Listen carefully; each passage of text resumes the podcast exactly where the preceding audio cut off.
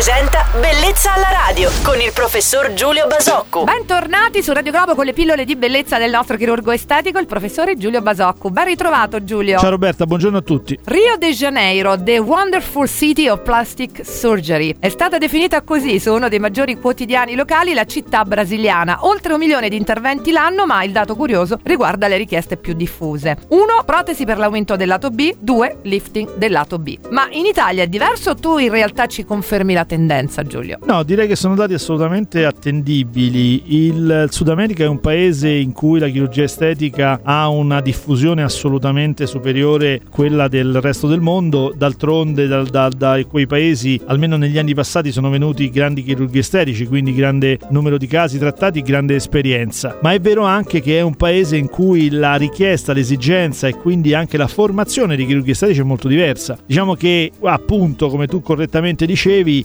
il, per esempio la chirurgia del lato B del, dei, dei, glutei è una chirurgia eh, richiestissima in un paese dove si vive all'aria aperta, dove si vive in costume, dove si vive esponendo quindi il proprio sedere, se si può dire, eh, quotidianamente, eh, diversamente da paesi invece dove, penso agli Stati Uniti, penso all'Europa, dove ovviamente il, il, le abitudini di vita sono completamente diverse e altre parti del corpo sono molto molto importanti. Vedi il seno che nei nostri paesi è sicuramente l'intervento più effettuato, più richiesto e quindi, come dire, genera delle, delle proporzioni dei numeri assolutamente diversi. Bene, un saluto al nostro chirurgo estetico Giulio Basocco, il quale vi aspetta domenica mattina a questo punto su Radio Globo. Giulio, buon weekend! Ciao Roberta e buon weekend a tutti.